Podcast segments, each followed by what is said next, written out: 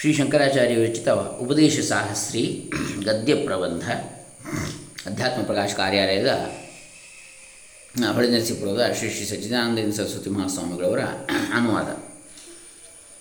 ಅದರಲ್ಲಿ ನಾವು ಈಗಾಗಲೇ ನಿನ್ನೆ ದಿವಸ ದ್ವೈತವು ಅವಿದ್ಯಾಕೃತವಾದದ್ದು ಎಂಬುದನ್ನು ನೋಡಿದೆವು.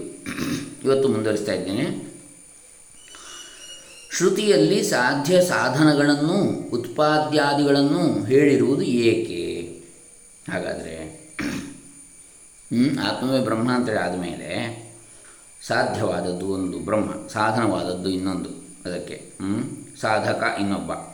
ಆಮೇಲೆ ಉತ್ಪಾದಿ ಉತ್ಪತ್ತಿ ಇತ್ಯಾದಿಗಳನ್ನು ಯಾಕೆ ಹೇಳಿದ್ರು ಶ್ರುತಿಯಲ್ಲಿ ಅಂತ ಪ್ರಶ್ನೆ ಮಾಡ್ತಾನೆ.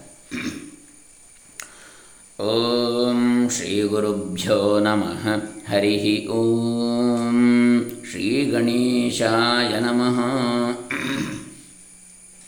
ಯದ್ಯೇವಂ ಯದ್ಯೇವಂ ಭಗವನ್ ಕಿಮರ್ಥಂ ಶ್ರುತ್ಯಾ ಸಾಧ್ಯಸಾಧನಾದಿಭೇದ ಉಚ್ಯತೆ ಉತ್ಪತ್ತಿ ಪ್ರಲಯಶ್ಚ ಇತಿ ಅತ್ರೋಚ್ಯತೆ ಅವಿದ್ಯಾವತಃ ಉಪಾತ್ತಶರೀರಾದಿಭೇದಸ್ಯ ಇಷ್ಟಾನಿಷ್ಟಯೋಗಿನಂ ಆತ್ಮಾನಂ ಮನ್ಯಮಾನಸ್ಯ ಸಾಧನೈರೇವ ಇಷ್ಟಾನಿಷ್ಟಪ್ರಾಪ್ತಿಪರಿಹಾರೋಪಾಯ ವಿವೇಕಂ ಅಜಾನತಃ ಇಷ್ಟಪ್ರಾಪ್ತಿಂಚ ಅನಿಷ್ಟಪರಿಹಾರಂಚ ಇಚ್ಛತಃ ಶನೈ ತದ್ವಿಷಯ ಅಜ್ಞಾನ ನಿವರ್ತಯಿತು ಶಾಸ್ತ್ರ ನ ಸಾಧ್ಯ ಸಾಧನಾದಿಭೇದ ವಿಧತ್ತೆ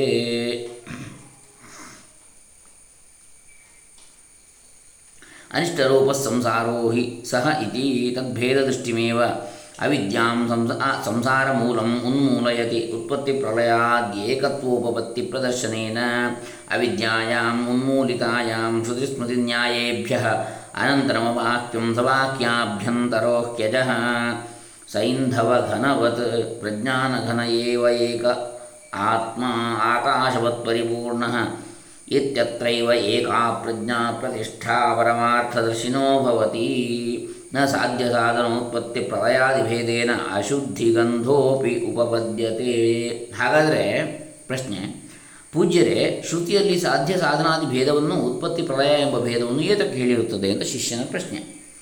ಗುರುಗಳ ಉತ್ತರ. ಇದಕ್ಕೆ ಉತ್ತರವನ್ನು ಹೇಳುತ್ತೇವೆ. ಶರೀರವೇ ಮುಂತಾದ ಭೇದವನ್ನು ಸ್ವೀಕರಿಸಿ ತಾನು ಇಷ್ಟಾನಿಷ್ಟಗಳ ಸಂಬಂಧವುಳ್ಳವನು ಎಂದು ತಿಳಿದುಕೊಂಡಿರುವ ಸಾಧನಗಳಿಂದಲೇ, ಅದರಲ್ಲಿ ಸಾಧನೈರೇವ ಇಷ್ಟಪ್ರಾಪ್ತಿಂಚ ಅನಿಷ್ಟ ಪರಿಹಾರಂಚ ಇಚ್ಛತಃ ಇಷ್ಟಾನಿಷ್ಟ ಪ್ರಾಪ್ತಿ ಪರಿಹಾರ ಪರಿಹಾರೋಪಾಯ ವಿವೇಕಂ ಅಜಾನತಃ ಅಂಥೇಳಿ. ಅಂದರೆ ಈ ಸಾಧನಗಳಿಂದಲೇ ಯಾವುದಾದರೂ ಕರ್ಮವನ್ನು ಮಾಡಿಯೇ ತನಗೆ ಬೇಕಾದ ಒಳ್ಳೆಯ ಫಲವನ್ನು ಪಡೆದುಕೊಳ್ಳಬೇಕು, ಬೇಡದ ಕೆಟ್ಟ ಫಲವನ್ನು ತೊಲಗಿಸಿಕೊಳ್ಳಬೇಕು ಎಂದು ಅಜ್ಞಾನು ಇಚ್ಛಿಸಿರುತ್ತ, ಇಚ್ಛಿಸಿರುತ್ತಾನೆ, ಅಜ್ಞಾನಿ. ಏಕೆಂದರೆ ನಾನು ಕರ್ತೃ ಭೋಕ್ತೃ ಎಂಬ ತಿಳುವಳಿಕೆ ಅವನಿಗೆ ಸ್ವಾಭಾವಿಕವಾಗಿರುತ್ತದೆ. ಈಗ ಸಾಧನಗಳಿಂದಲೇ ಇಷ್ಟ ಪ್ರಾಪ್ತಿಯನ್ನು ಅಷ್ಟ ಪರಿಹಾರವನ್ನು ಬಯಸುತ್ತಾ ಇಷ್ಟಾನಿಷ್ಟಗಳ ಪ್ರಾಪ್ತಿ ಪರಿಹಾರಗಳಿಗೆ ಉಪಾಯವು ಯಾವುದೆಂದು ವಿಂಗಡಿಸಿ ಅರಿಯದೇ ಇರುವ ಅವಿದ್ಯಾವಂತನಿಗೆ ಆ ವಿಷಯದ ಅಜ್ಞಾನವನ್ನು ಮೆಲ್ಲ ಮೆಲ್ಲಗೆ ಕಳೆಯುವುದಕ್ಕೆ ಹೊರಟಿರುತ್ತದೆ. ಕ್ರಮಕ್ರಮವಾಗಿ ನೀನು ಕರ್ತೃವಲ್ಲ, ಭೋಕ್ತೃವಲ್ಲ ಎಂದು ಚಿತ್ತಶುದ್ಧಿ ಇಲ್ಲದವನಿಗೆ ತಿಳಿಸಿದರೂ ಅವನಿಗೆ ಅದರಲ್ಲಿ ವಿಶ್ವಾಸ ಉಂಟಾಗುವುದಿಲ್ಲ. ಆದ್ದರಿಂದ ಚಿತ್ತಶುದ್ಧಿಗಾಗಿ ಕರ್ಮವನ್ನು ಹೇಳಿ ಬಳಿಕ ಜ್ಞಾನವನ್ನು ಉಪದೇಶಿಸಬೇಕೆಂದು ಶಾಸ್ತ್ರವು ಹೊರಟಿರುತ್ತದೆ. ಶಾಸ್ತ್ರ ಅದು ಸಾಧ್ಯ ಸಾಧನವೇ. ಮುಂತಾದ ಭೇದವನ್ನು ವಿಧಾನ ಮಾಡುವುದಿಲ್ಲ. ಭೇದವು ಸತ್ಯವೆಂದೇನು ಶಾಸ್ತ್ರವು ಹೇಳುವುದಿಲ್ಲ. ಅಜ್ಞರೆಲ್ಲರೂ ಅದು ಸತ್ಯವೆಂದು ತಾವೇ ತಿಳಿದುಕೊಂಡಿರುತ್ತಾರೆ ಎಂದರ್ಥ.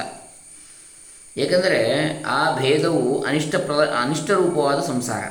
ಶಾಸ್ತ್ರವು ಅನಿ, ಸಂಸಾರ ಅಂದರೆ ಹುಟ್ಟು ಸಾವು.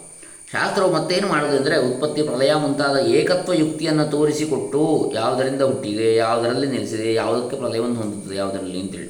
ಈ ರೀತಿಯಾದ ಒಂದೇ ತತ್ವವನ್ನು ಏಕತ್ವ ಯುಕ್ತಿಯನ್ನು ತೋರಿಸಿಕೊಟ್ಟು ಅಂದರೆ ಯಾವುದರಿಂದ ಯಾವ ಕಾರ್ಯ ಹುಟ್ಟುವುದು, ಯಾವುದರಲ್ಲೇ ಲಯವಾಗುವುದು, ಆ ಕಾರಣಕ್ಕಿಂತ ಬೇರೆಯಾಗಿ ಆ ಕಾರ್ಯವು ಇರುವುದಿಲ್ಲ. ಇದರಂತೆ ಬ್ರಹ್ಮದಿಂದ ಹುಟ್ಟಿ ಬ್ರಹ್ಮದಲ್ಲೇ ಅಡಗುವುದರಿಂದ ಜಗತ್ತು ಬ್ರಹ್ಮಕ್ಕಿಂತ ಬೇರೆಯಲ್ಲ ಎಂದು ಆತ್ಮನ ಏಕತ್ವವನ್ನು ತಿಳಿಸುವುದಕ್ಕೆ ಉತ್ಪತ್ತಿ ಪ್ರಲಯಾದ ಯುಕ್ತಿಯನ್ನು ಶಾಸ್ತ್ರವು ತಿಳಿಸುತ್ತದೆ.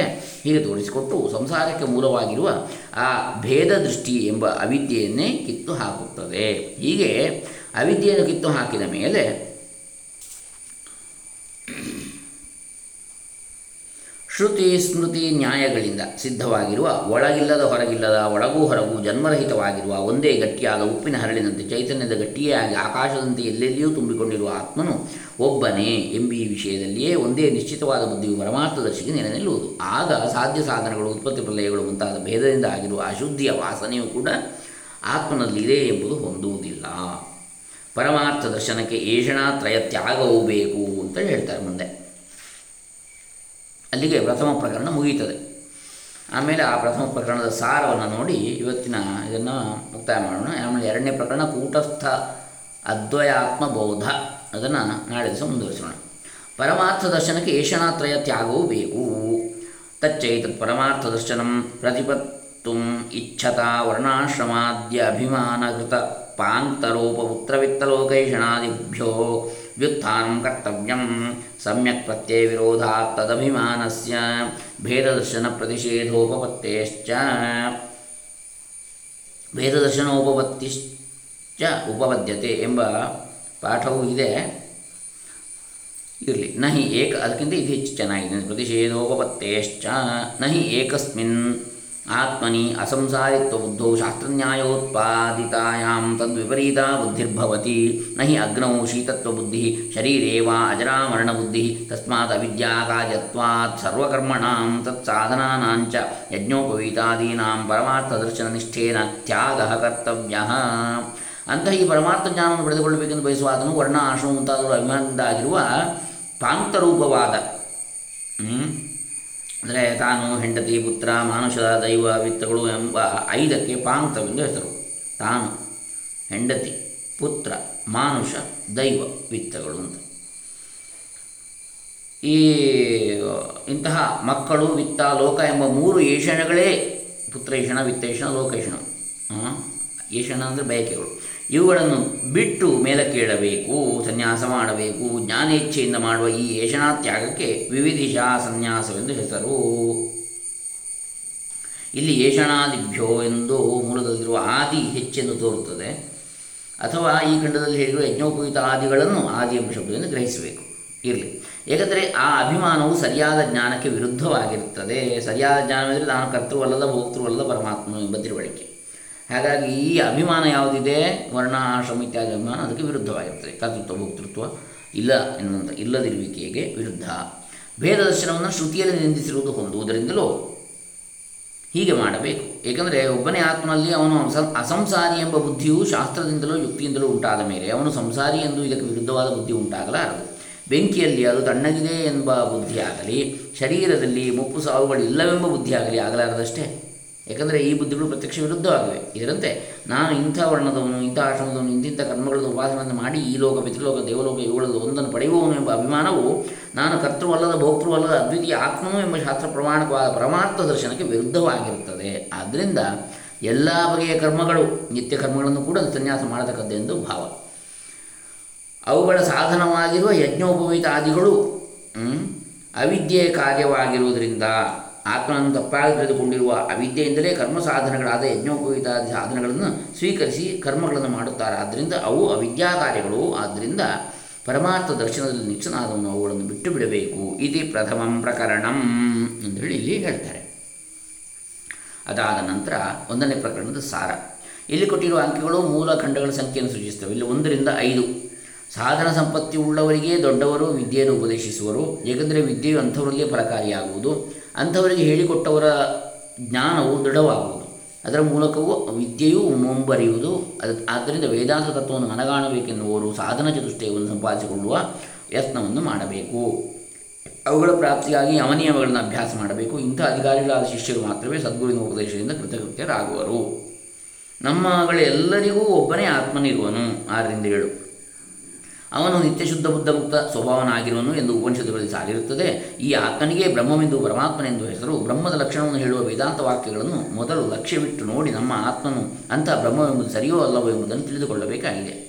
ಎಂಟರಿಂದ ಹನ್ನೆರಡು, ಅತ್ಯಂತ ಸ್ಥೂಲ ಬುದ್ಧಿಯುಳ್ಳವರು ಶರೀರವೇ ತಾವೆಂದು ತಿಳಿದುಕೊಂಡಿರುವರು. ಆದರೆ ಸ್ವಲ್ಪ ಮಟ್ಟಿಗೆ ವಿಚಾರ ಮಾಡಿರುವ ಆಸ್ತಿಕರಿಗೆ ಶರೀರವು ಇಲ್ಲಿಯೇ ನಾಶವಾಗುವುದರಿಂದ ಲೋಕಾಂತರದಲ್ಲಿ ಫಲವನ್ನು ಪಡೆಯುವ ಆತ್ಮನ ಶರೀರವಾಗಲಾರದು ಎಂಬ ತಿಳುವಳಿಕೆಯು ಬೇಗನೆ ಉಂಟಾಗುತ್ತದೆ. ಆದರೆ ಧರ್ಮಾಧರ್ಮಗಳನ್ನು ಮಾಡುವ ಜೀವರು ತಾವೆಂದು ಅವರು ತಿಳಿದುಕೊಂಡಿರುವುದು ತಪ್ಪೇ. ಏಕೆಂದರೆ ಶರೀರಕ್ಕೆ ಸೇರಿದ ಜಾತಿ, ಅನ್ವಯ, ಸಂಸ್ಕಾರ ಮುಂತಾದವುಗಳೆಲ್ಲ ತಮ್ಮ ಆತ್ಮನಿಗೆ ಇರುವವೆಂದು ಅವರು ಆರೋಪಿಸಿಕೊಂಡಿರ್ತಾರೆ. ನಿಜವಾಗಿ ಅವರ ಆತ್ಮನು ಅತ್ಯಂತ ಶುದ್ಧನಾದ ಪರಮಾತ್ಮನೇ ಆಗಿರುತ್ತಾನೆ. ಹದಿಮೂರರಿಂದ ಹದಿನೆಂಟು. ಶ್ರುತಿವಾಕ್ಯಗಳ ಅರ್ಥವನ್ನು ಪರಿಶೀಲಿಸಿರುವುದರಿಂದ ಇದು ಸ್ಪಷ್ಟವಾಗ್ತದೆ. ಹೇಗೆಂದರೆ ಪರಮಾತ್ಮ ತನ್ನ ಸ್ವರೂಪವೇ ಆಗಿದ್ದುಕೊಂಡು, ಆಗಿದ್ದುಕೊಂಡಿದ್ದ ನಾಮರೂಪಗಳನ್ನು ನೀರಿನಿಂದ ನೊರೆಯನ್ನು ಹೊರಗಡವಿದಂತೆ ಹೊರಗಡವಿ ವಿಂಗಡಿಸುತ್ತಾನೆಂದು ಅವುಗಳಿಂದ ಆಕಾಶ ಪಂಚಭೂತಗಳು, ಅವುಗಳಿಂದ ಭೂಮಂಡಲವೂ ಆಗಿ ಅಲ್ಲಿ ಹುಟ್ಟಿದ ಸಸ್ಯಗಳನ್ನು ತಿಂದ ತಂದೆ ತಾಯಿಗಳ ಶುಕ್ಲ ಶೋಣಿತಗಳ ಸಂಬಂಧದಿಂದ ಉಂಟಾದ ಗರ್ಭವೇ ಶರೀರವಾಗುವುದೆಂದು ಆ ಶರೀರಕ್ಕೇ ಜಾತಿ ಅನ್ವಯ ಸಂಸ್ಕಾರ ಮುಂತಾದವುಗಳೆಲ್ಲವೂ ಸೇರಿರುವುದೆಂದು ಶ್ರುತಿಯಲ್ಲಿ ವರ್ಣಿಸಿರುತ್ತದೆ. ಶರೀರದಲ್ಲಿರುವ ಮನಸ್ಸು ಈ ನಾಮರೂಪಗಳ ಕಾರ್ಯವೇ ಎಂದು ವರ್ಣಿಸಿರುತ್ತದೆ. ಆದ್ದರಿಂದ ಆತ್ಮನು ಶರೀರಕ್ಕಿಂತಲೂ ಮನಸ್ಸಿಗಿಂತಲೂ ವಿಲಕ್ಷಣನು, ವ್ಯತ್ಯಾಸ ಅಂದರೆ ಬೇರೆಯವನು ಶುದ್ಧನು ಎಂದಾಯಿತು. ಇನ್ನು ಹತ್ತೊಂಬತ್ತರಿಂದ ಇಪ್ಪತ್ತು. ನಾಮರೂಪಗಳನ್ನು ವ್ಯಾಕೃತವಾಗಿ ಮಾಡುವ ಪ್ರಯತ್ ಪರಮಾತ್ಮನೇ ಜೀವನಾಗಿ ಶರೀರದೊಳಗೆ ಹುಕ್ಕಿರುತ್ತಾನೆ ಎಂದು ಶ್ರುತಿಯಲ್ಲಿ ಸ್ಪಷ್ಟವಾಗಿ ಹೇಳಿರುತ್ತದೆ. ಆದರೂ ವೇದದಲ್ಲಿರುವ ಉಪಾಸನಾ ವಾಕ್ಯಗಳಲ್ಲಿ ಮಾತ್ರವೇ ತಾತ್ಪರ್ಯವುಳ್ಳ ಕೆಲವರು ತಾವು ಸಂಸಾರಿಗಳೆಂದು ಪರಮೇಶ್ವರನನ್ನು ಆರಾಧಿಸಿ ಸತ್ತ ಬಳಿಕ ಆತನ ಸಾಹಿತ್ಯವನ್ನು ತಾವು ಪಡೆದು ಪಡೆದುಕೊಳ್ಳಬೇಕಾಗಿರುವರೆಂದು ಆಗಿರುವುದೆಂದು ಭಾವಿಸುತ್ತಾರೆ. ಇದು ಶ್ರುತಿಸಮ್ಮತವಾದ ತಿಳುವಳಿಕೆಯಲ್ಲ ಏಕೆಂದರೆ ಶ್ರುತಿಯಲ್ಲಿ ನಾನು ಬೇರೆ, ಪರಮಾತ್ಮನು ಬೇರೆ ಎಂಬ ತಿಳುವಳಿಕೆ ನಿಂದಿಸಿದೆ. ಈ ಭೇದ ಜ್ಞಾನದಿಂದ ಸಂಸಾರ ಬಂಧುವು ಅಭೇದ ಜ್ಞಾನದಿಂದ ಮೋಕ್ಷವೂ ಆಗುವುದು ಎಂದು ಶ್ರುತಿ ವಚನಗಳು ಸ್ಪಷ್ಟವಾಗಿ ಸಾರ್ತಾ ಇವೆ.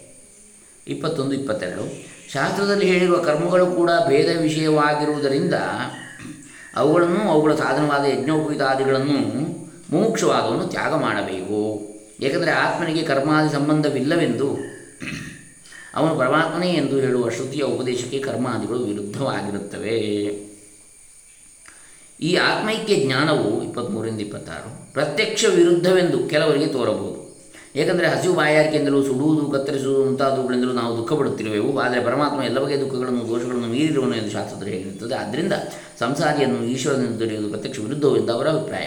ಆದರೆ ಆತ್ಮನಲ್ಲಿ ದುಃಖವಿರುವುದು ಪ್ರತ್ಯಕ್ಷವಾಗಿಲ್ಲ. ಏಕೆಂದರೆ ದುಃಖವು ಪ್ರತ್ಯಕ್ಷವಾ, ಪ್ರತ್ಯಕ್ಷ ವಿಷಯವಾಗಿದೆ. ಆತ್ಮನ ಪ್ರತ್ಯಕ್ಷಕ್ಕೆ ವಿಷಯನಲ್ಲ.